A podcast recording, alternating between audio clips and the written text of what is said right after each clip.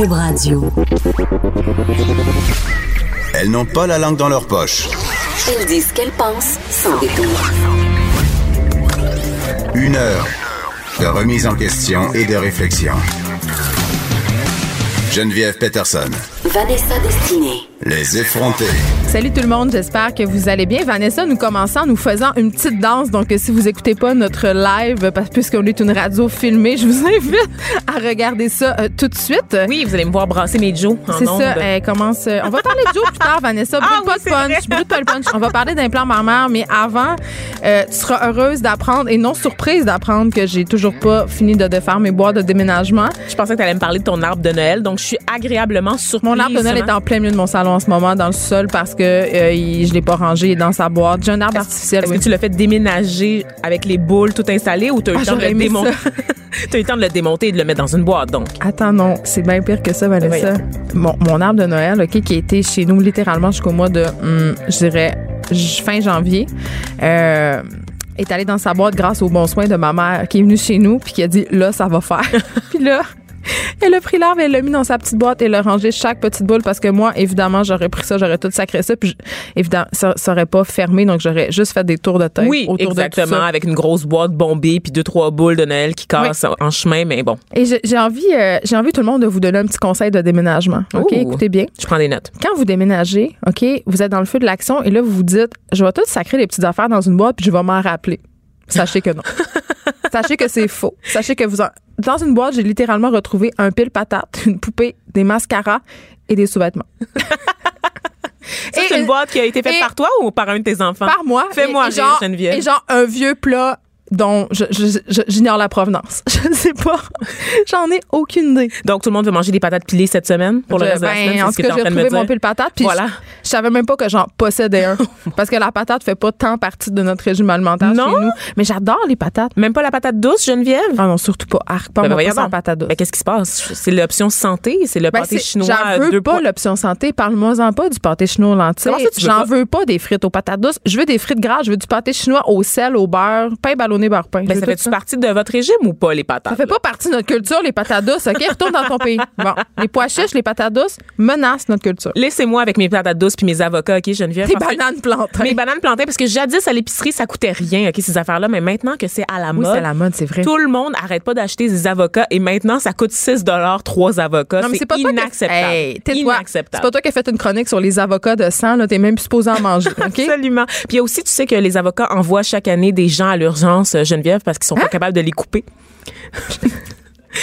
c'est vrai, c'est vrai. Il y a, il y a en, Oui. à- en Angleterre, en fait, les autorités de santé publique ont émis un avertissement pour inviter les gens à faire attention quand ils coupent leurs avocats parce que beaucoup de gens finissent par juste se rentrer le couteau dans la main. Mais je suis contente que tu parles de ça, Vanessa, Et parce évidemment, ils prennent que des photos et ils mettent ça sur Instagram, Geneviève. Hein? Des points de suture dus à une, je un suis avocat. certaine qu'en ce moment, il y a des gens euh, qui nous écoutent qui se disent, mais moi non plus, je sais pas couper un avocat. Et parce qu'on est là pour vous, on va mettre un tutoriel sur notre page Facebook, la page Facebook des effrontés, un tutoriel comment couper un avocat. OK? Absolument. On est vrai, on est vraiment, on règle des choses importantes aux effrontés ce matin. Dernière mise en garde aussi, euh, je lisais un article toujours hier sur les avocats. Elle fait juste ça, lire des articles. Qu'est-ce que je fais de mes journées, honnêtement, Geneviève? euh, Elle étant- cherche des articles des études pour Exactement. nous faire des sujets. Qui disait que euh, trop consommer d'avocats peut nous envoyer euh, les deux pieds dans le tombe plus tôt que prévu parce Yes. que parce que les avocats sont pleins de potassium. Mais voyons donc. Ben là, oui, on je peut te plus rien jure, manger, on peut plus de rien manger, rien Geneviève. Et à force de trop en manger, ben on peut s'empoisonner. Ça oui, c'est trop riche comme aliment, puis il y a trop de potassium, puis Hey, ça c'est peut vraiment compliqué pour- t'envoyer au tapis. Pour vrai, c'est rendu compliqué manger. Je veux dire, à quand. Bientôt, ça va être la petite pilule. Mais non, pas la petite pilule de, cyanure là, dont Ah. tu rêves à chaque matin quand, pour pouvoir mettre fin à tes souffrances. C'est comme ça que je gère mon éco-anxiété. Geneviève. Je le sais. Je me dis qu'il y a une issue parce qu'on frappe un mur, Geneviève. On Je le frappe sais. un mur. Mais sérieusement, on niaise, là, mais c'est vrai qu'on peut plus rien manger. J'ai l'impression que tout ce qui est bon, on apprend un petit peu plus tard que soit c'est pas bon pour l'environnement, soit c'est pas bon pour nous. Donc, euh, moi, j'ai décidé de me sacrer tout ça puis de manger ce que j'ai envie de manger. Direct d'un veine, En par particulier des chips. Des Ah chips, ouais? ça doit tellement pas être bon. Là. La petite poudre qu'ils mettent sur les chips qu'on suce quand on va à Auschwitz, là, ça, c'est pas bon. ça, c'est vraiment pas bon. OK? On faut pas manger ça. Mais j'en mange quand même.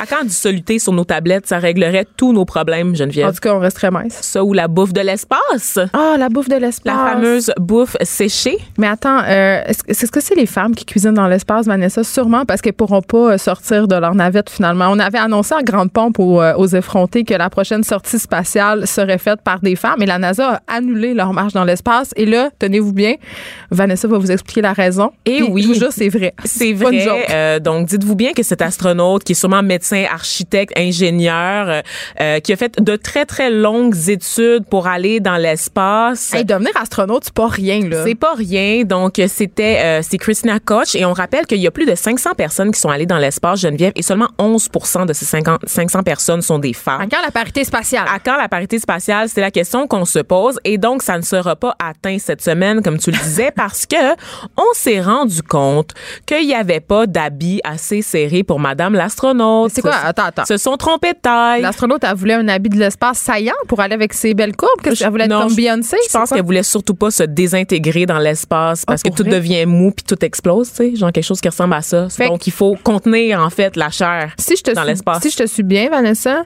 la NASA envoie des femmes dans l'espace et ne pense pas à leur faire porter des vêtements adaptés. Et là, quand les astronautes soulignent cette légère incongruité, on leur répond simplement ben coudon. Là, tu tu ta place à un homme parce que C'est c'est ce qui va se passer pour Anne McLean qui était censée, c'est ça, faire la sortie de l'es- dans l'espace à côté, euh, aux côtés de Christina Coach, donc deux femmes. Et euh, Anne, en fait, elle a fait tout son entraînement dans la NASA en essayant deux tailles de vêtements, le médium et le large.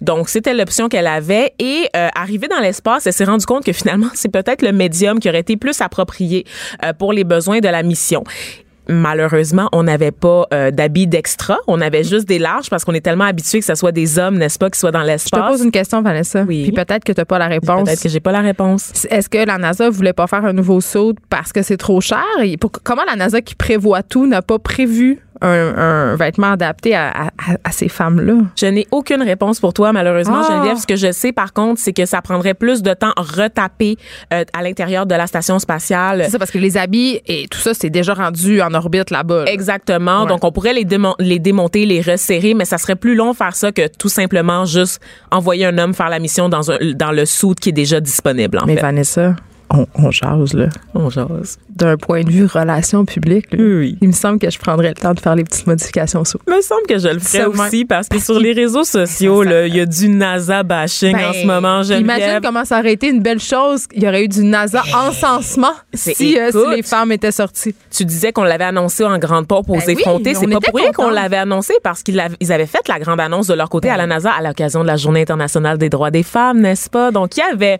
un élément de relation publique Eh ben, ça. pour jeter de la poudre aux yeux euh, au moment de l'annonce, mais malheureusement, le reste n'a pas suivi. Puis on parle de... Promesse, parole, parole, parole. Chante encore.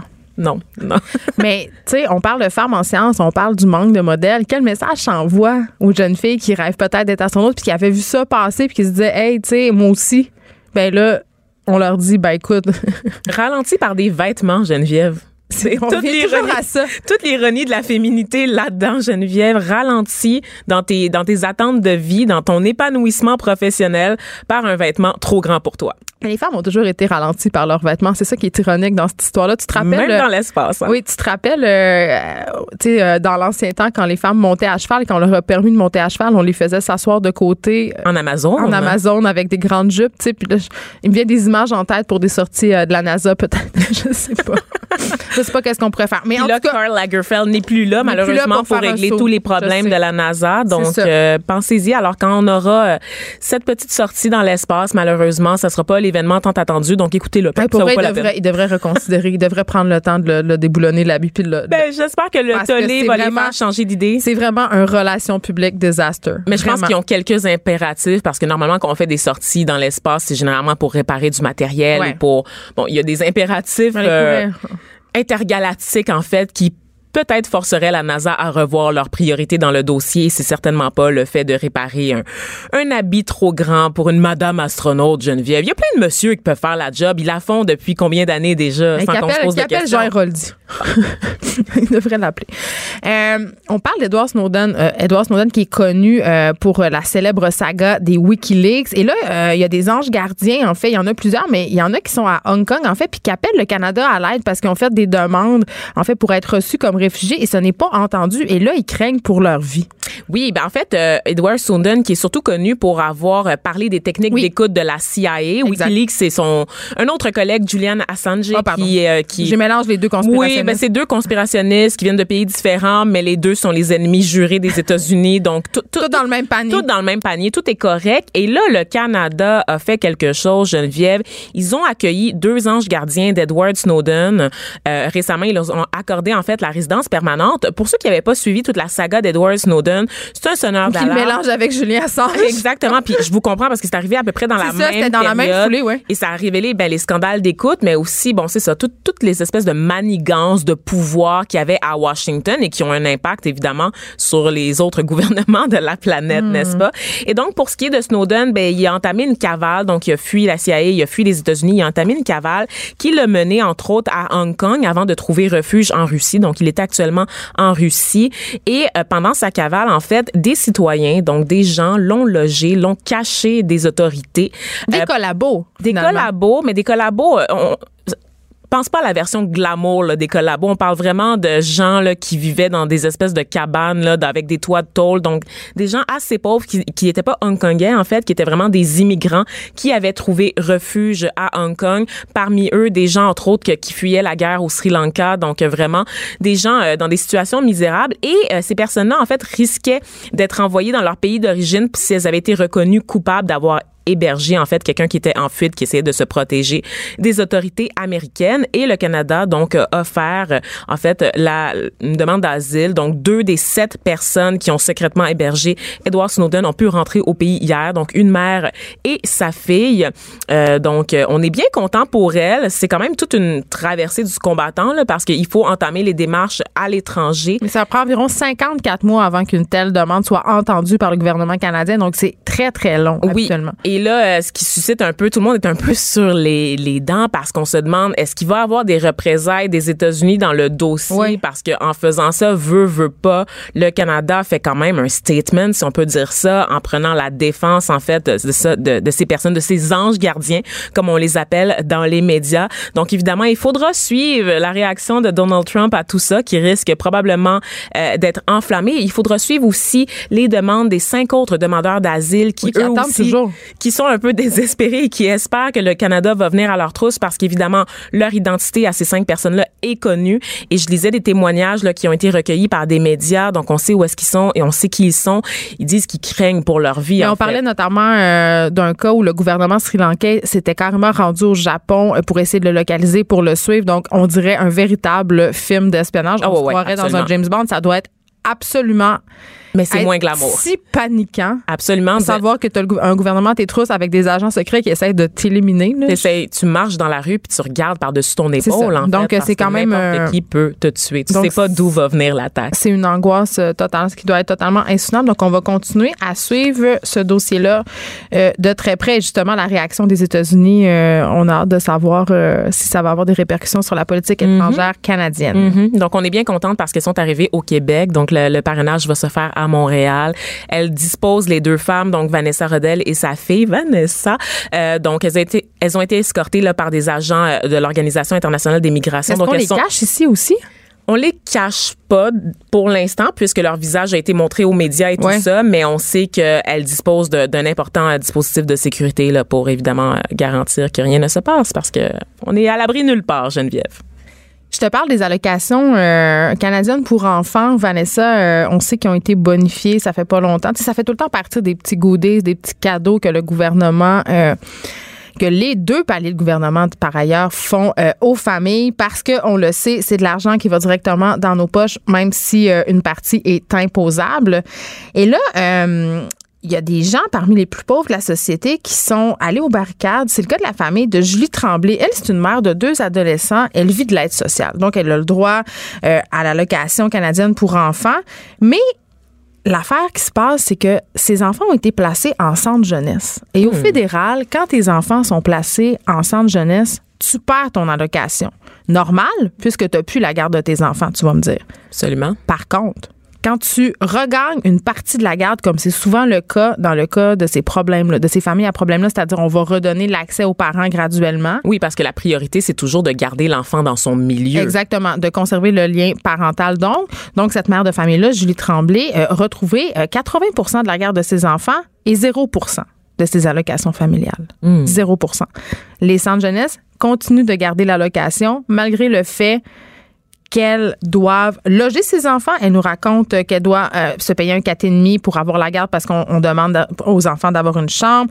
Euh, ça, ça, engrange des coûts d'alimentation. On doit leur payer une passe d'autobus. Ça, ça, il y a beaucoup de frais liés à la garde d'enfants. Et malgré tout ça, le centre jeunesse refuse de lui donner de l'argent. Parce que, quoi? Parce que cette femme-là, Julie Tremblay, elle s'est plainte au gouvernement canadien, elle s'est plainte à l'Obusman même de Revenu Canada et on lui a dit de communiquer directement avec le centre jeunesse, que c'était discrétionnaire, que c'était le centre jeunesse qui avait le pouvoir de lui redonner son argent ou pas. Et le centre jeunesse a fait le choix de ne pas lui redonner. Donc, Julie ben Tremblay, en ce moment, ce qu'elle Est-ce que c'est légal? Comment ça peut être discrétionnaire? C'est l'argent au nom d'une personne? Elle a dit que l'argent destiné au bien-être de ses enfants est détourné pour financer les programmes sociaux du gouvernement du Québec. Ben, c'est carrément ça qu'elle dit? Alors, moi, je trouve ça quand même assez révoltant. J'ai l'impression qu'elle est pognée dans une craque administrative, puis personne ne veut s'occuper d'elle, oui, en fait. parce que c'est ça qu'elle dit. Elle dit que les différents organismes se renvoient à la balle. Et là, Vanessa, euh, moi, j'avais fait un article, euh, ça fait environ deux ans pour le Journal de Montréal, parce qu'il y a des parents qui sont littéralement ruinés par la DPJ. Il faut savoir que au provincial, si euh, ton enfant s'en va dans un centre jeunesse, OK, tu gardes quand même tes prestations, mais tu dois acquitter un montant. C'est-à-dire que tu dois payer une pension, si on veut, au centre jeunesse. Et ces pensions-là peuvent être assez subséquentes. On parle de 430 à 670 dollars par mois selon l'âge de l'enfant. Mais c'est le prix d'un loyer. C'est très, très cher. Par contre, cette pension-là peut être modulée en fonction des revenus des parents et ça peut descendre jusqu'à 22 et 24 par mois. C'est très rare que ça arrive. Je l'avais euh, quand même constaté euh, dans l'article que j'avais pondu pour le Journal de Montréal, où j'avais vraiment réalisé qu'il y avait des familles qui se saignaient à blanc pour payer euh, les séjours de leurs enfants Ben, en centre jeunesse. Et là, la, la fille qui juge en moi avait le goût de se dire, mais t'as juste à pas envoyer tes enfants en centre jeunesse puis t'en occuper. Pas Mais on sait tous que ça. que la réalité est beaucoup plus complexe que ça. Donc, c'est drôle, c'est comme déshabiller Paul pour habiller Jean. C'est incroyable. c'est assez ridicule. Ouais. Je, je- je suis sur ma, mon cul en ce moment, Geneviève. Tu m'apprends ça. Je, je comprends pas par quelle espèce de miracle administratif les centres jeunesse peuvent conserver l'argent de parents qui ont retrouvé la garde de leurs enfants. C'est absolument, c'est, vraiment, c'est stupide en fait. C'est complètement idiot. Ça ne se peut pas parce que ça leur appartient. Je comprends pas cette faille j'ai- administrative. J'ai vraiment l'impression que les centres jeunesse se servent de ces allocations-là pour se financer parce qu'on sait le manque criant de ressources euh, qui, en- qui afflige aussi ces institutions-là, entre autres, là, nos belles institutions québécoises. Tu sais, qu'est-ce qui me fâche, c'est que souvent, ces gens-là qui, qui sont, qui se retrouvent malheureusement prises dans les mailles de la, de la DPJ et des centres jeunesse, ont pas nécessairement les outils pour connaître Ben leurs non. droits, tu sais. Ben, puis- Fait qu'ils se font avoir, ils posent pas de questions. même moi, même moi, une contribuable quand même avec un degré d'éducation élevé, une fille qui réfléchit, une fille qui a pas peur de revendiquer. Souvent, euh, devant euh, les aléas des financiers du gouvernement, Revenu Canada, Revenu Québec, je comprends rien. Je comprends rien de qu'est-ce qu'ils m'expliquent. Puis s'ils me disent, ça c'est la loi, puis c'est ça que tu dois faire, puis c'est à ça dont c'est à ça que tu as droit, je vais pas m'obstiner. J'ai pas les outils pour m'obstiner. Exactement, ça. c'est vraiment Donc, de euh, l'abus. C'est David contre Goliath, vraiment. Puis cette mère-là, ben, elle se retrouve en ce moment avec un chèque de 975 pièces de BS par mois, pas d'allocation fédérale pour ses enfants, une pension euh, à payer parce que ses enfants passent 20 de leur temps en centre jeunesse. Elle reçoit, je pense, 350 dollars d'allocation provinciale. Ça suffit à payer sa pension au centre jeunesse, mais son argent qui lui revient est, est gardé en otage par ces centres jeunesse-là. Et donc, elle peut pas bien subvenir aux besoins de ses enfants et donc, ils vont finir par les reprendre à 100% du Ben, temps. je le sais pas, là, on spécule, mais s'il y a des gens qui travaillent dans les centres jeunesse qui nous écoutent puis qui comprennent pourquoi cette mesure-là est en place, écrivez-nous. Euh, On est curieuse. J'aimerais ça le savoir, euh, qu'est-ce qui se passe euh, avec ça, parce que, euh, à mon sens, c'est aberrant. Pas d'histoire de sacoche puis de rouge à lèvres. Du front, des idées, du crâne. Les effronter. Santé Canada qui entreprend un nouvel examen de la sécurité des implants mammaires. Vanessa, on le sait, c'est inquiétant. On en parle beaucoup euh, de cette saga-là des implants mammaires. En fait, depuis que ça existe, les implants mammaires, depuis que ça a été popularisé à la fin des années 70, il y a toujours eu des gens pour arriver, pour un peu soulever un doute, dire c'est un corps étranger dans le corps humain, est-ce que ça peut avoir des effets pernicieux? On, sait que les implants en silicone ont été retirés du marché pendant plusieurs années avant de faire un grand retour. Bref, tu sais, ça nous préoccupe. Puis on sait que la chirurgie, euh, la pose d'implant mammaire, c'est l'une des chirurgies, sinon la chirurgie plastique la plus populaire. Euh, il y a de plus en plus de femmes qui se font poser des implants mammaires, de plus en plus de jeunes femmes aussi. On parle d'implants mammaires qui sont offerts comme cadeau de graduation. Euh, tu sais, donc c'est préoccupant et depuis quelques mois, on a entendu parler, à cause d'un reportage d'enquête, mais aussi le Toronto Star, des implants mammaires texturés qui seraient la cause qui serait, hein, on, tient à le préciser, euh, la cause de lymphome à grande cellule. Donc, ça causerait des cancers qui sont vraiment, vraiment directement liés à ces cancers-là. Et On là, parle carrément de la maladie des implants mammaires. Oui, c'est comme ça qu'on appelle ça. Et lundi, il y a quatre militantes canadiennes qui ont témoigné dans le cadre d'audiences publiques qui ont été organisées par le secrétariat américain aux produits alimentaires et pharmaceutiques, là, connu la fameuse FDA, là, parce que euh, justement, euh, on, on s'inquiétait, on se posait des questions sur le risque potentiel à long terme des implants mammaires. Et euh, parmi ces femmes-là, il y avait Julie Elliott qui, elle, soutient vraiment avoir eu la maladie des implants mammaires. Moi, ça m'inquiète, euh, Vanessa, même si on parle juste d'implants texturés. Puis pour ceux qui ne le savent pas, les implants texturés, c'est souvent des implants qu'on pose à la suite euh, de maladies comme le cancer du sein parce qu'ils ont plus d'adhérence. C'est des implants qui bougent moins Ils ont du dans grip? le corps. Oui. en bon jargon, ils ont du grip. C'est ça. Donc, euh, on, a plus tendance à poser euh, ces implants-là. Et il y a beaucoup de femmes qui, qui notent des problèmes. C'est pas nécessairement des cancers. D'ailleurs, il y a une page Facebook où ils se sont réunis, ces femmes-là. Il y a plus de 70 000 femmes. OK? C'est vraiment une communauté virtuelle. Vous pouvez aller sur Facebook pour aller voir ça. Je pense que ça se passe en anglais par contre. Mais voilà, euh, on se pose des questions tellement que Santé Canada s'est engagé à regarder de plus près cette question-là. Et là, évidemment, il y a des chirurgiens euh, plasticiens qui montent aux barricades parce que c'est sûr, euh, ben, leurs patientes sont inquiètes. Puis même les patientes qui n'ont pas des implants mammaires texturés, ben, sont inquiètes aussi parce que les implants mammaires, ça reste un corps étranger. Puis on en parle souvent à cette émission-là, puis on le redit, là, Vanessa et moi, on a eu une intervention, euh, euh, on a eu une réduction mammaire les deux, c'est pas des implants. Et le constat qu'on fait, ce qu'on a fait plusieurs fois à ce micro, c'est que quand tu t'assois dans le bureau d'un chirurgien plastique pour avoir une intervention, euh, les bénéfices et tes attentes euh, l'emportent souvent sur les craintes ou les explications quant aux complications possibles. C'est-à-dire, tu t'assois là, tu as un problème, tu pas satisfaite de quelque chose. Dans notre cas, Vanessa, c'était notre forte poitrine voilà. qui nous causait des problèmes, qui étaient esthétiquement aussi, en tout cas pour moi, euh, qui avait eu des enfants, puis tout ça, tu sais, j'étais j'étais pas bien, j'étais gênée d'enlever mon chandail. Écoute, à 23 ans, j'étais pas capable de fermer une chemise, Geneviève. C'est ça. Donc, à un moment donné. Donc, tu sais, t'es, assise là, euh, tu te fais offrir la solution miracle à ton problème. évidemment, les chirurgiens, ils sont tenus de, t'expliquer les risques. Ils sont tenus de te dire, euh, voici les complications possibles.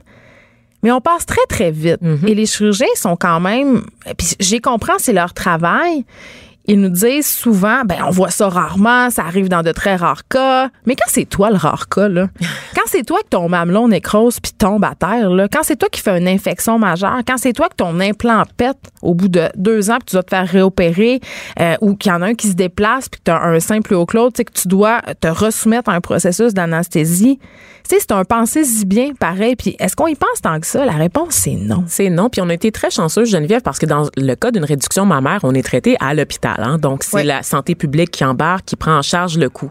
Dans une clinique privée, quand tu montes ton chéquier, ben. quand tu montes ce que tu as dans ton compte de banque pour avoir tel produit, tu deviens, il y a une relation de client.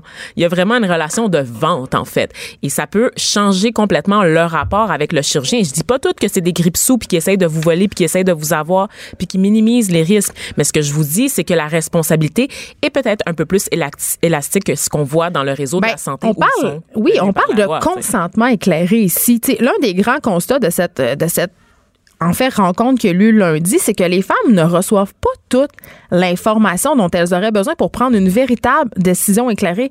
Je connais plein de filles qui se sont faites poser des implants mammaires qui ne savent pas qu'on doit changer ça au bout de 10 ans. Moi-même, tu me l'apprends, je ne savais pas. Les prothèses, ça dure pas toute la vie. Il faut les changer. Fait que ça veut dire que si tu te fais poser des implants mammaires à 20 ans, tu vas devoir faire un réajustement à 30 ans, à 40 ans, à 50 ans, à 60 ans. Si ça te tente, c'est sûr que tu peux les garder, mais l'effet sera plus la même. Il y a une chance que Ben, ça coule. peau Il y a une chance que ça se déplace. Donc, on parle de dizaines de milliers de dollars qui sont euh, dans lesquels tu t'engages, c'est-à-dire tu t'engages à une espèce de paiement. C'est un investissement, en fait, Oui. parce qu'on pense que c'est tu payes une fois, puis tout est réglé, puis c'est fini, on n'en parle plus, mais c'est un investissement sur le long terme. C'est ça qu'on... Ouais. Et là, euh, ce qui a été évoqué, en fait, c'est la possibilité que chaque implant soit muni d'un code barre, puis qu'on on, on inscrive ça dans une espèce de registre d'implants mammaires. Donc, on pourrait colliger les symptômes parce que oui, on a parlé de lymphome à grande cellule qui, on le rappelle, serait la conséquence des implants texturés, mais il y a d'autres effets secondaires, il y a des maladies auto-immunes, il y a d'autres symptômes qui peuvent être associés à la pose d'implants mammaires Il y a le durcissement Oui, c'est des ça. tissus aussi. Fait que ça serait tout ça. Ça- on, on colligerait dans cette banque de données-là, en fait, les symptômes physiques, les symptômes psychologiques, les, euh, les, les fois où on doit être réopéré, tu sais, parce que quand même, il y a un bon nombre de, de femmes qui doivent repasser sur le bistouri. Pour aller faire corriger des petites choses, euh, modifier des cicatrices. Donc, tout ça serait colligé, puis on pourrait avoir des conclusions qui sont probantes. Parce que là, j'ai l'impression qu'on est dans une espèce de banalisation, parce que puisque c'est une pratique, oui, c'est vrai qu'elle n'est pas très risquée. L'opération en tant que telle, elle est, c'est pas une opération difficile. Il n'y a pas grand risque. Mais, euh, tu sais, parlez autour de vous aux femmes qui ont des implants mammaires, vous allez vite constater qu'il il y en a beaucoup qui ont eu des petits problèmes. Pas des grosses affaires, mais des petits problèmes. Comme tout dans la médecine, on parle de, quelque chose qui s'est développé dans les années 70. On est en 2019. Oubliez jamais qu'on est des cobayes. Ben, parce qu'on n'a jamais assez de recul pour évaluer les impacts à long terme de ce genre de, de chirurgie-là. Je vois ces madames-là qui ont 50 ans aujourd'hui, ben, qui les- se sont faites poser ça quand elles avaient 20 ans à peu près. Ben, c'est maintenant qu'elles voient l'impact sur le vieillissement de Ben leur oui. corps, de leur organisme. Et c'est là qu'on réalise, oups, c'est peut-être pas aussi compatible qu'on pensait Mais c'est peut-être pas aussi, aussi banal qu'on nous le laisse croire. Et moi, pour de vrai, euh, je le dis, j'ai considéré l'idée de me faire mettre des implants suite à ma, à ma réduction mammaire pour retrouver une espèce de galbe, juste un peu, tu sais, pour retrouver une texture euh, de sein euh, plus jeune, entre guillemets, tu sais, un galbe plus présent. Euh, puis là, je le reconsidère. Tu sais, je me dis, hey, je vais m'endurer de même, je pense, honnêtement. Mais pour vrai. Puis, tu sais, il faut se poser la question à un moment donné de de- non, mais de notre quête de perfection. Jusqu'à quel point, jusqu'à quel, jusqu'où on veut aller pour avoir un corps qui correspond aux standards de beauté? Donc voilà, la question est lancée. Et là, Vanessa, tu nous parles ce matin. On a eu de- des tristes nouvelles des États-Unis. On a appris euh, qu'un des survivants de la tuerie de Parkland, vous savez, c'est cette tuerie qui a eu dans une école euh, en Floride, mais il se serait enlevé la vie. Puis ça serait vraiment le deuxième suicide qui impliquerait un survivant de cette tragédie en une semaine. Ouais. Donc une situation bien triste, tu l'as dit Geneviève. Euh, pour ceux qui se rappellent pas, la tuerie est survenue en février 2018 dans une école secondaire de Parkland, une ville en Floride. Un élève est entré dans l'école durant les heures de cours et il a fait feu avec un semi-automatique évidemment sur ses camarades. Je dis évidemment parce que c'est comme Ben, c'est rendu toujours la ça, norme, hein, c'est la norme vraiment. Euh, on se demande toujours pourquoi ces, ces armes-là sont disponibles, sont Parce qu'ils en vendent au Walmart. oui, c'est ça, exactement. 17 personnes avaient perdu la vie, des dizaines d'autres ont été blessées. Euh, cette tuerie-là est à l'origine, et ça, on, on va le souligner, Geneviève, quand même, d'une très grande mobilisation chez la jeunesse américaine. Vous les avez peut-être vus à la télévision ou dans les journaux. Hein. Les jeunes survivants de Parkland militent pour un resserrement du contrôle des armes à feu aux États-Unis. Ils ont multiplié les apparitions dans les médias. Ils ont organisé aussi hein, une marche réunissant plusieurs centaines de milliers de jeunes en direction de Washington pour demander vraiment une refonte des lois sur les armes à feu. D'ailleurs, c'est dimanche qui vient de passer qu'on célébrait le premier anniversaire de cette marche pour la vie, comme on l'appelait. Et c'est un mouvement qui est, Geneviève, j'ai le goût de te dire, tellement beau. C'est beau, oui. Oui, c'est composé de jeunes vraiment de tous les âges, de toutes les origines, de tous les milieux. Hein. Ils tiennent tête au puissant lobby des armes à feu, mais aussi au président américain Donald Trump. On sait toute la désinformation qu'il y a eu à l'égard de ces jeunes-là. Ouais, Donald qui est un pro, un, un pro, un pro, un pro gun. Sur Fox, on disait que ces Ouais. enfants-là étaient des ac- ils étaient trop articulés pour être des vrais jeunes, donc forcément Ah, c'était avaient des été acteurs. Non, c'était des acteurs. Ah, mon c'était des acteurs que les, les lobbies anti-armes avaient engagés pour faire passer le message. Tellement de désinformation sur cette tragédie, Geneviève, là. et je pense que ça, ça contribue au cynisme et au fait qu'ils soient désabusés ces jeunes-là et qu'ils prennent vraiment la parole. Donc ils ont trouvé une façon de canaliser la peur, la colère et aussi l'incompréhension là à la suite de la tragédie de Parkland pour en faire un projet de société, pour éviter aussi d'autres tragédies du genre. Pour les médias américains, c'est du bonbon, c'est l'éveil d'une génération. C'est beau, c'est porteur d'espoir. On a beaucoup parlé de la beauté de ce mouvement-là. Par contre, il y a ce côté un peu plus sombre. Le choc post-traumatique, évidemment, qui vient avec tout ça, qui est pas mal inévitable après une Mais tuerie pourquoi de ils se suicident, ces gens-là? ou un attentat, mais il y a aussi, Geneviève, ce qu'on appelle la culpabilité du survivant. Ouais, c'est ça. Les deux sont intimement liés, mais c'est pas la même chose. Euh, déjà, bon, on sait que le deuil à la suite d'une tuerie de masse, c'est quelque chose de très difficile à porter.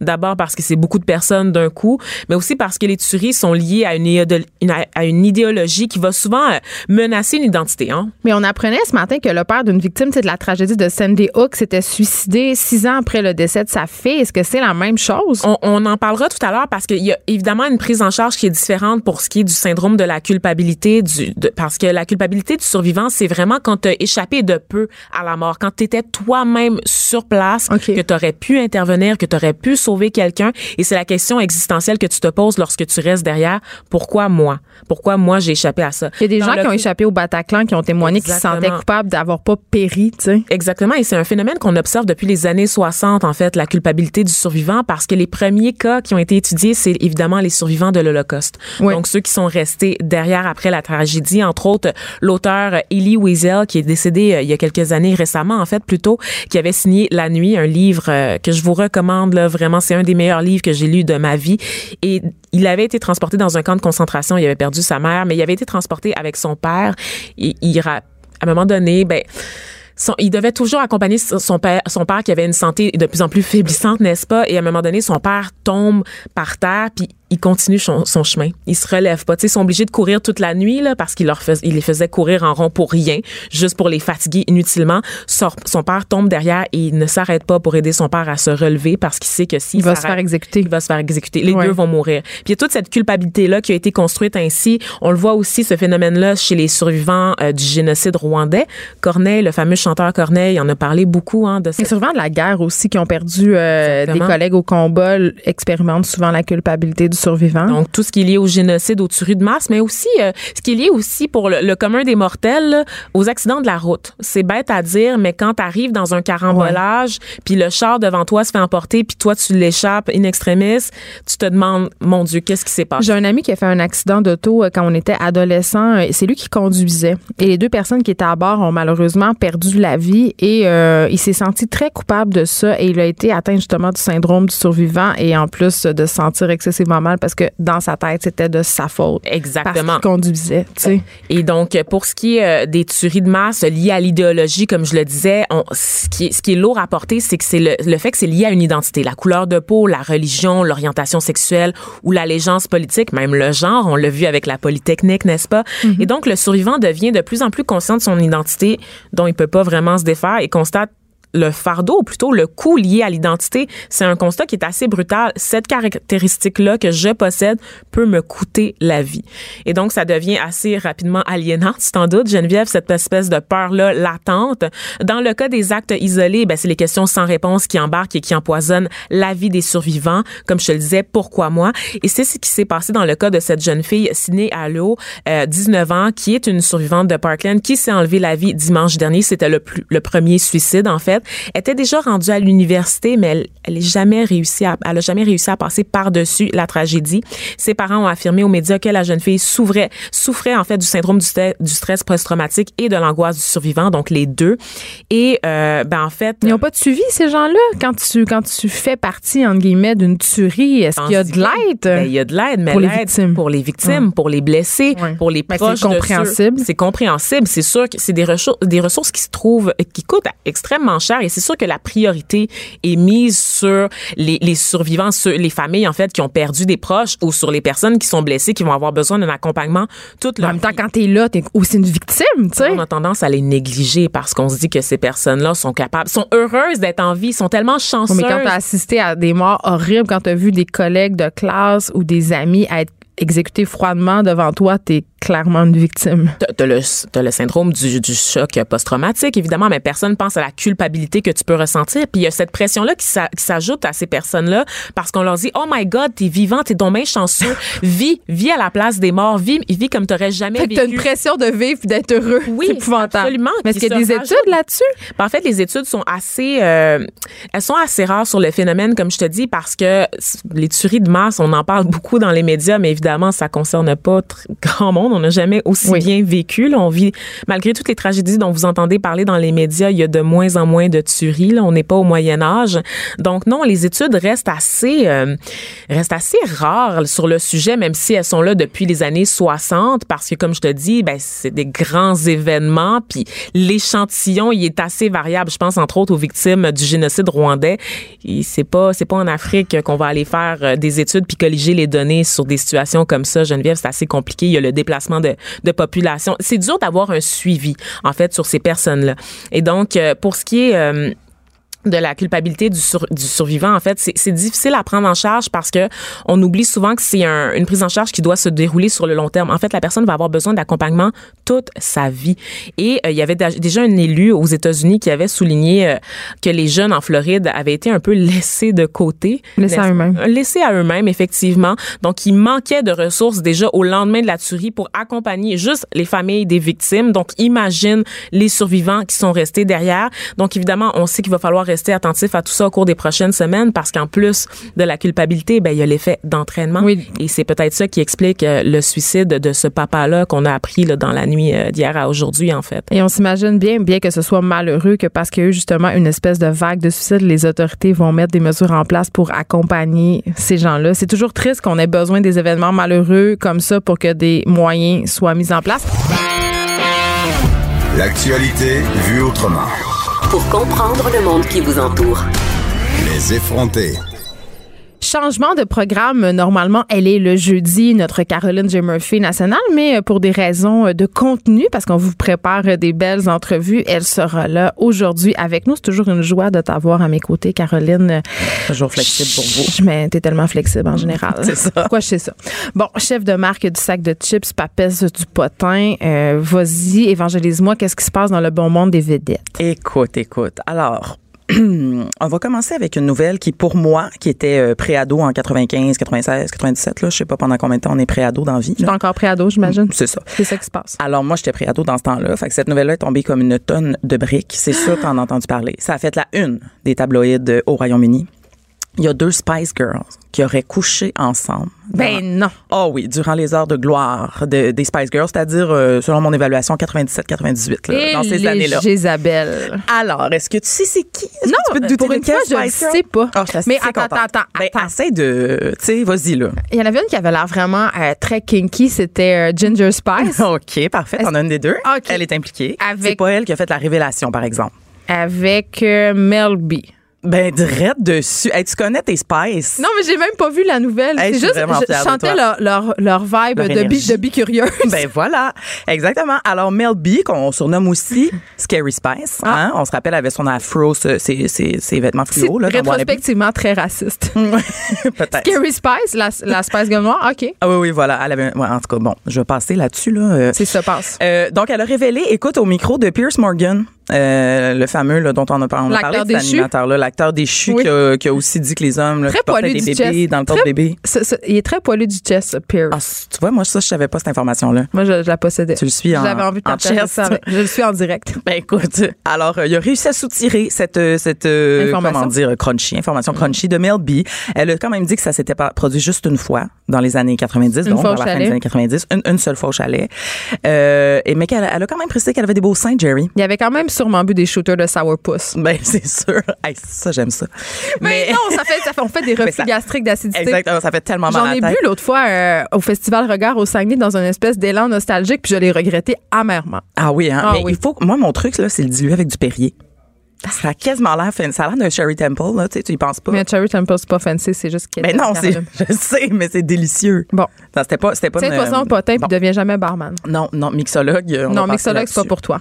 Donc euh, voilà pour les Spice. Euh, ensuite, euh, tout le monde en parle. On va, on va revenir au Québec. Il y a eu un petit accrochage entre Guylaine Tremblay et Nathalie Petrovski. Ben, là, qui n'a pas d'accrochage avec Nathalie Petrovski? Tu rencontres Nathalie Petrovski, puis tu as un accrochage, Ben, c'est ça. Fait que là, ça a été même à rebours plusieurs mois plus tard. Mais c'est parce que, pour faire vite, là, Guylaine Tremblay était là pour parler de la fin d'unité 9 quand même. Et Oui. ça, ça me permet de dire que le dernier euh, épisode est ce soir. Ah. Donc, euh, programmez vos, euh, enregistreuses numériques. vos enregistreuses numériques. Et vos Pinex. ben oui, ah non, moi je capote.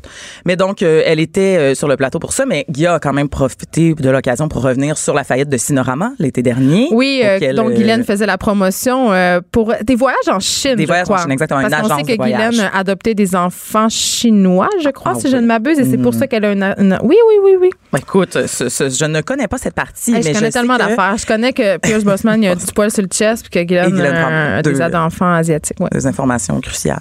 On voit le lien. Mais c'est ça, mais Guylaine, euh, c'était une grande amie, en fait, la, la, la, la propriétaire de cette agence, c'est ça. Et donc, elle s'était associée, elle avait fait la pub. Puis là, quand ça a fait faillite, ben, euh, à, à l'été 2018, Nathalie Petrovski avait écrit un texte qui s'intitulait Guylaine en sinorama, dans lequel elle disait- dans lequel elle disait, entre autres, que Guylaine aurait peut-être dû s'excuser publiquement auprès des Québécois pour s'être associée. Ben, elle savait pas, franchement. Ben c'est ça. Puis là, les deux femmes se sont parlé. Puis Guylaine Ah. a dit, ben là, moi, je savais pas. Nanana, nanana. Fait que pendant tout le monde en parle, toi, Guylaine a dit, écoute, je veux, je veux Guylaine. Moi, je l'appelle Guylaine non-stop depuis le début. Guilou. Vous êtes tous Moi, je l'appelle Guilou. Guylaine Tremblay. Oui. Parfait, Guilou. C'est notre Euh, Guilou national. Elle a gagné environ 46 000 trophées artistes. Fait que on la connaît. C'est ça, tous les trophées qui existent. On l'aime. Et euh, donc, elle a dit, ben écoute, j'en veux pas, tu sais, mais moi, je carbure à l'amour, puis elle, elle carbure à la chenoute. Donc là. J'adore. C'est une bonne citation Hey, quand même, c'est- très catchy. Hey, Guylaine est capable d'être bitch. Guylaine, on l'a pas vu venir, puis là, pow! Elle est passée de Marie-la-Montagne en mode Guilou, euh, ça, ça snooch. Puis, euh, ben, c'est ça, évidemment, la, la citation s'est ramassée sur Twitter. Et là, euh, ni une ni deux, Nathalie Petrovski a répondu Ben, moi, je carbure à l'amour du public en l'informant. Et l'information, ça, ce n'est pas de la chenoute. Fin. Ben, les vraies affaires. Ben, moi, j'ai tout scruté Twitter pour vous autres. J'ai sorti euh, le plus crunchy. C'est tout ce qu'a dit Nathalie Petrovski. Ben oui, là, c'est la fin de la chicane. Elle, vieillit, hein. Mais moins étonnante ce qu'elle était. Twitter, faut que tu sois, faut que tu sois concis. Fait que peut-être que ça Je pensais qu'on comme- avait explosé les 140 Oui, oui, c'est- caractères. je pensais qu'on avait le droit d'insulter les gens en plus de caractères désormais. C'est vrai qu'elle aurait pu, elle aurait pu aller chercher un petit peu plus de phrases. Elle aurait pu doubler. On parce que c'est blague, deux fois. on 50. blague, mais Nathalie Petrovski, ça demeure quand même l'une des dernières critiques qui a pas froid aux yeux, qui est capable de dire à quelqu'un en pleine face que ce qu'il a fait, c'est de la merde. Et même Guylaine Tremblay, même la chouchou des Québécois. Exact. Ouais. Donc, moi, j'admire beaucoup Nathalie Petrovski pour ça. Vraiment. Elle est capable de dire les vraies affaires. On la salue. On la salue. Mais c'est un bel échange. Moi, j'ai adoré ça. Ben, on- hey, les tweet fights. Les tweets fights. Wow! Et, et puis ça, c'est souvent lié à Guillaume Lepage, les tweets fights, vous remarquerez. C'est lui qui carbure à C'est lui qui l'a relayé, là, cette citation-là, pour que ça parte de la télévision jusqu'au le grand Twitter. À la chasse au code d'écoute, mon beau Guilla. bon, là, on va virer plus sur le party. Hein? Il n'y a pas juste des Déjà? tweet fights dans la Juste vie. 9h44. Ah non, non, moi, je suis rendue là. Là, là, j'espère que vous avez vu ça tout le long. Sinon, garochez-vous sur les internets. Adele et Jennifer Lawrence, deux stars, fin vingtaine, début trentaine, se, sont allés crasher une soirée dans un gay bar, un, un bar allés gay, chanter? hein, on, peut, on peut le traduire. Non, ils sont juste débarqués là, un peu gurlots, sur le party, sont, sont allés faire la fête avec les gens sur place, mais tout? sans s'annoncer.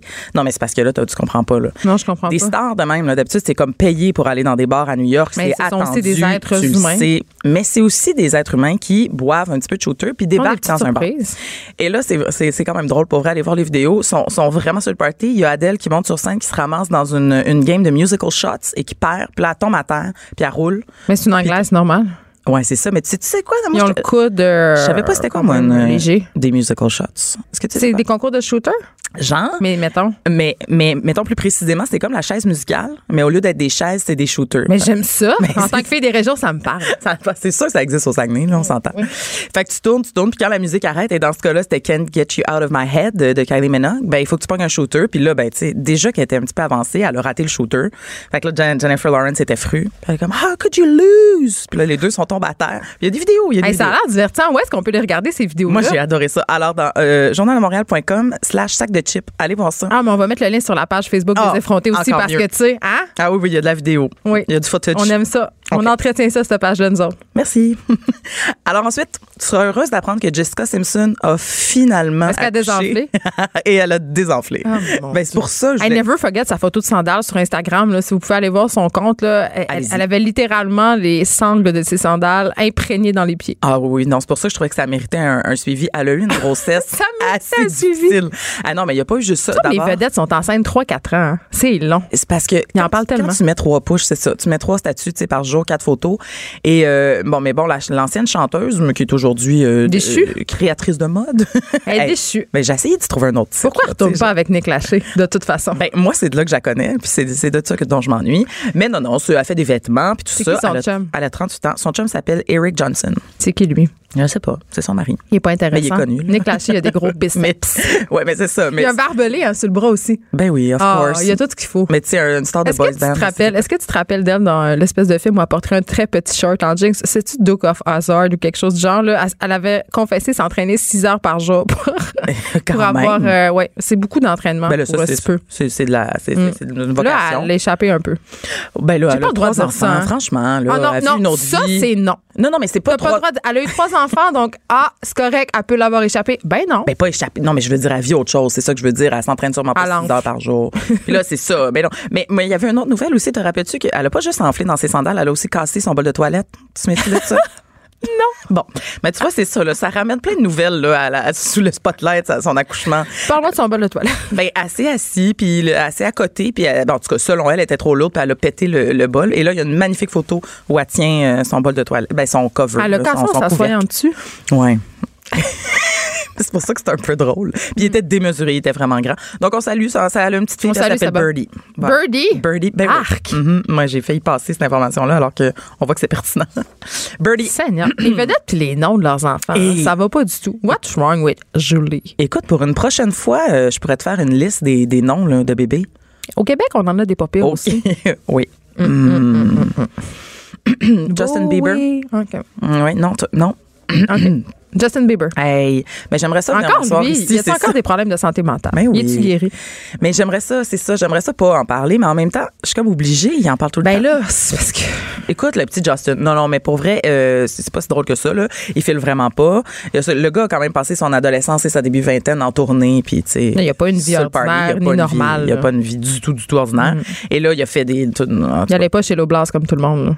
Hein? Non, c'est sûr qu'il n'y a pas de carte de guichet. Genre, il sait pas, qu'est-ce- il sait pas qu'est-ce que c'est la vie. Tu penses que les vedettes, ils ont pas de carte de guichet? Je me rappelle d'une entrevue avec Céline Dion où elle disait qu'elle n'avait pas de carte de guichet, qu'elle saurait pas quoi faire si Mais elle allait à qu'elle- un comment elle faisait pour payer ça? OK, parce qu'elle fait jamais ses courses, Ben en non, fait. ben non, c'est ça. Hey, ça doit être vraiment lourd. Tu peux même pas aller t'acheter un paquet de gomme au dépanneur parce Ben- qu'il y a une horde de fans des caméras qui suivent partout. Sérieux, c'est sûr. Puis lui, lui, c'est c'est- c'est ça aussi là, dans son cas. Ils Justin peuvent bien Bieber. virer fou. Pour vrai, on est C'est mais sûr, ça doit être c'est sûr. vraiment difficile. Ça doit être atroce sur la, la- la santé mentale. Et là, justement, ben, il a fait quand même une introspection. Il est marié, il pense avoir des enfants. Ah. Donc, il veut, il, il se C'est retire. pas une bonne idée. Il se retire pendant d'avoir des enfants. Ouais, avec euh, quand, quand t'es euh, ben, Hey, il a l'air euh, instable. Ben, il est très instable. Mais voilà, c'est ça. Là. Il essaye de chercher la stabilité. On y envoie des bonnes ondes, là, tu sais. Il dit que. Est-ce qu'il va que- télécharger l'application de méditation Headspace? Ah! Mais ça serait peut-être bien. Ben, je pense que oui. Ouais. Si vous êtes stressé, téléchargez ça. Ça fait vraiment du bien. Ça marche pour toi? Non. Il n'y a rien qui marche. Mais t'aimerais que Mais on ça se marche. rappelle que je suis la seule personne qui s'est faite mettre dehors d'un cours de yoga parce qu'elle était dérangeante pour l'ensemble du groupe. Donc, euh, je suis pas ça? vraiment de référence. Oui. Ah, ça, c'est gênant. Parce que je riais trop de la petite madame en avant. En tout cas. Oh, Je- elle avait trop l'air. Non, mais c'est parce qu'elle était trop dedans. Mais moi, la- la moi, les gens trop dedans qui, qui sont comme trop contents de faire du yoga puis qui sont, ils ont l'air d'avoir des illuminations spirituelles, ça me fait rire. Qu'est-ce que je te dis? Il y, a des gens que c'est les personnes qui tombent, qui trouvent drôle. Moi, c'est les gens qui sont vraiment intenses en faisant du yoga. Je trouve ça hilarant. Ouais, j'avoue que les deux me font rire. Hum, mais je veux juste savoir, là, juste brièvement, comment ça s'est passé. Comme elle t'a pointé, puis elle a dit, Madame, tu vous dérangez. c'est pas pour vous, vous seriez mieux de sortir. Puis j'ai fait, je pense que t'as raison, bye. OK, ça, c'est très bien géré quand même. Oui, mais je me suis fait mettre dehors quand même. Mais oui, oui. J'aurais dû dire non, voir ce qu'elle aurait fait. Moi, je me suis fait changer de place pendant un examen de maîtrise. On que souligne qu'on n'est pas trop. au primaire. Je parlais trop avec mon ami. Mais je tiens à préciser que je demandais l'heure, là. Je demandais l'heure. tu parles toujours trop. Ben- mais là, reviens à Justin. Mais maintenant, je payais, tu sais, pour faire ça. C'est super. Alors, T'es Justin- vraiment payé? Oui, oui. Hey, Il y a des jobs vraiment plus le fun que. Il y en a qui punchent à l'usine, puis il y en a qui viennent parler de potin Ouais. radio. Moi, je parle de Justin Bieber qui mérite. Non, mais c'est ça. Il se retire, écoute, puis il y a quand même, il, il prend une pause, là. C'est ça qu'il faut retenir. Ben, c'est bien. Loin de tout. Et, même loin de tout. On s'entend qu'il va pas nous loin de poster sur Instagram femme. demain. Puis pas loin de sa femme, parce qu'il veut revenir en force pour être papa, pour être un bon mari et aussi pour un prochain album. Il y a quand même. Ah, il se retire pour un prochain album. Non, mais je, non, non, mais je veux dire, Geneviève, pas pour aller tout de suite, là. C'est ça. Bon, là, je dis du temps. Est-ce qu'il va s'inscrire dans un centre de santé? Les vedettes font ça pour Mais- nous cacher qu'ils sont en détox. Ils vont dans des centres de Des santé. centres je trouve ça. ou de repos, C'est de- vraiment de- pas. C'est pas subtil. Non, c'est pas pantoute, mais, mais je, dites-les, dites-les, dites-les. Bon, là, je, je euh, tu sais, des has des fois, on en, on en parle pas assez. Nicolas Simpson, Cage. on vient d'en parler. On vient de parler de Pierce Brosnan. On en parle beaucoup d'Asben Bon, dans cette chronique-là. je parle vraiment juste d'has Oui, les, les Spice Girls aussi. Là. Voyons, qu'est-ce que tu dis là? OK, mais je voulais dire, en fait, qu'on parle pas souvent de Nicolas Cage. Ben, grand bien. peut-être des raisons. Est-ce que tu te rappelles de City of Angel? Ben oui. C'était tellement mauvais avec la chanson de Goo Doll. On l'a-tu la chanson de Goo Doll? Ah. C'était dégueulasse. C'était la pire chanson au monde dans City of Angels. C'était, est-ce que c'était Iris? En tout cas, c'était Ah, dégueulasse. Oui, oui, c'était. Je écouté en boucle non-stop. J'étais vraiment quétaine. Ça, puis la chanson d'Armageddon, c'est dégueulasse. Ah, euh, oui, I don't want to lose a thing. Oui. OK, alors, mais il va, il va, euh, il est peut-être fiancé, peut-être marié pour une On le sait pas? quatrième fois. Ben, là, il revient pas. Mais je peux pas tout savoir. Mais regarde, je vais vous dire qu'est-ce qu'on sait, là. Il est comme Elizabeth Taylor. Il a 55 ans et là, il a déjà été marié trois fois. Et là, on sait qu'il vient de se trouver, il vient de se demander. Oh, la chanson. On prend, on prend petit 15 ça va gosser tout le monde. On chante, vas-y. On n'a pas de shooter. Right now. Elle la connaît. Hey, on se replonge dans les années 90. all I can breathe is your life. C'était très bon. Bon, fait que Nicolas Cage, qu'est-ce qui se passe? Quatrième fois. Il l'apprend pas, hein? Ben non, mais c'est on n'apprend pas de ses erreurs. visiblement. Non, mais c'est peut-être un petit, une petite naïveté, un enthousiasme. Il a juste 55 ans. Il est hein, en amour avec l'amour, peut-être? Alors, c'est sûr. Franchement. Elle s'appelle Erika Kw- Kwake. Elle a quel âge? Kwake? 22 ou 23? Oui, je sais pas, elle a quel âge? Sais juste que lui, il a C'est quoi 55. son nom? On va googler. Erika. Euh, Kwake. Il y a beaucoup de K là-dedans. Erika avec un K. K-O-I. K-E. Alors, euh, tout le monde, vous saurez comment ça s'appelle. Alors là, ce qu'il faut savoir, c'est que les, les, les journaux à potins ont trouvé que Nicolas Cage s'était euh, procuré une licence de mariage du gouvernement du Nevada. Donc, on sait pas. Est-ce qu'il l'a déjà demandé en mariage? Est-ce que c'est déjà fait? Est-ce qu'il s'est déjà même marié en secret? On le sait pas. On le sait pas. Mais ça fait deux ans qu'ils sont ensemble et... Euh, si Il on devrait sait faire la technique Mick Jagger. euh, Est-ce que tu ça- connais? Essayer des femmes jusqu'à temps qu'ils meurent. Il y a, ben, il y a celle-là, mais il y a une autre technique. euh, aller se marier dans des pays où le mariage compte pas dans ton pays d'origine. Ça, c'est bon. Ah, Mick Jagger a fait ça plein de fois, aller se marier dans une mystérieuse île grecque où, ce- où le mariage n'avait aucune prise légale en Angleterre. mais c'est quand même un peu cool, je trouve. C'est vraiment dur. Non, mais mais c'est en- vraiment hot. Ben attends, mais là, les femmes doivent être au courant quand même. Ben, je sais pas. Je pense qu'il leur comptait une belle petite chanson. Tu penses-tu? Ah ouais. Oh mon. On sait toujours pas quel âge a Erika. by Fait the. Non, c'est pas le cas. Mais on sait que c'est une inconnue, hein. Fait c'est peut-être pour ça que vous allez avoir de la misère. non, mais ça- parce que là, j'ai peut-être pas précisé, là, mais très absente des médias sociaux. Le public, c'est pas je c'est la qui. trouve pas. on a très peu d'informations sur elle. Mais c'est peut-être bien. C'est peut-être pour ça que ça va marcher son mariage. Et, ah, peut-être. Les, les contraires, là, tu sais. On leur souhaite tout le bonheur du monde. Ben, s'il se marie, hein, tu sais, ça, ça reste un potin. Peut-être, peut-être qu'il a demandé une licence, mais que ça va y prendre des années. C'est pas tout vrai ce qui est écrit dans le National Enquirer? ah, OK. Paris Jackson, C'est qui elle? La fille de Michael Jackson. Ah oui, mais elle, ça va pas ça bien. va ah pas ça, bien. c'est triste, par C'est- exemple. C'est très triste, mais alors, ce qu'on, ce qu'on sait, c'est qu'elle a fait, elle aurait fait une tentative de suicide Oui. euh, la semaine dernière. À cause du documentaire Donc, Living Neverland. Entre autres, mais il faut savoir aussi que ça fait quand même des années elle que ça va mal, là, tu sais, elle aussi. Elle là, insta- ben, c'est sûr qu'être la fille de Michael Jackson, c'est ça, te mène pas vers la stabilité. c'est, c'est ça qui se passe. Puis là, mettons que depuis quelques jours, euh, c'est sûr que, comment dire, elle nage en eau trouble. Mais c'est ça, elle aurait déjà fait des tentatives dans le passé. Fait que là, elle a été hospitalisée. Mais la bonne nouvelle, c'est qu'elle va bien. Elle est Super. sortie. Ça fait une semaine. Elle est entourée de ses proches, de ses amis. Et euh, selon une source, elle prépare euh, son, source. une source, euh, comment dire, Prépare un anonyme. livre.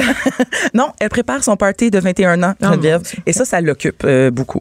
Il nous reste deux minutes. T'en as-tu une petite dernière? Et j'ai une dernière, mais euh, qui va prendre 20 secondes, à moins que ta, ta Ah, je vais avoir des choses soit à dire. grande. Marie-Lou, Ah!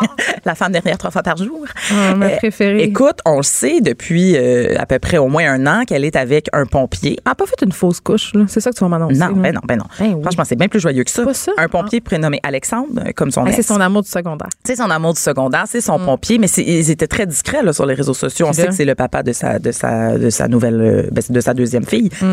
Ben là, elle a mis une photo de sa face, toi. Ben voyons donc. Elle l'a publié avec un petit cœur. J'ai juste une question. Oui. Il est-tu beau? Oui. Il est beau. Mais c'est un pompier. Un pompier. Il est en uniforme, sa photo. Ah, moi, j'ai j'ai rien pour les pompiers. T'es sérieuse? Non, ça me fait rien moi non plus. Je fais semblant de, de- Ben, je dis ça, mais tu sais. Moi, je trouve ça décevant qu'elle sorte avec un pompier. Je suis désolée. Je suis désolée. Non, OK, j'ai des préjugés. Ben oui, méchant Je préjugé. sais. T'as-tu déjà été sauvé euh, d'un feu, Geneviève? Je- ben non, mais on, dirait, on dirait que puisque j'ai des détecteurs de fumée en fonction, je pense que les pompiers sont pas tant utiles, mais j'ai été élevée quand même dans la haine des pompiers. Mon père est un expert en SNES, puis plus la maison était pas sauvée, moins il faisait d'argent. Ah, euh, ah, c'est mercantile, ta haine des pompiers. Ah, j'aille pas les pompiers. Pour vrai, des- Hey, retire-moi ces paroles-là. J'avais un voisin un peu fou qui appelait tout le temps les, les pompiers parce Ah. qu'il était, et c'est un- il était homosexuel et il fantasmait sur les pompiers. Et il, faisait des, des appels au 911 pour que les pompiers viennent le sauver. C'était très, très drôle. Et le capitaine, euh, je sais pas pourquoi il venait tout le temps, puis je- j'avoue qu'il me faisait un petit quelque chose. Bon, tu vois, tu vois, faut juste te laisser le temps. Bon, puis c'est ça. Il faut, il faut, il finalement. faut que, il faut que tout le j'en- monde. En tout cas, je sais pas si vous avez un amour pour les pompiers, mais euh, Marie-Lou en a certainement. un. merci Caroline pour ces potins. Cube Radio.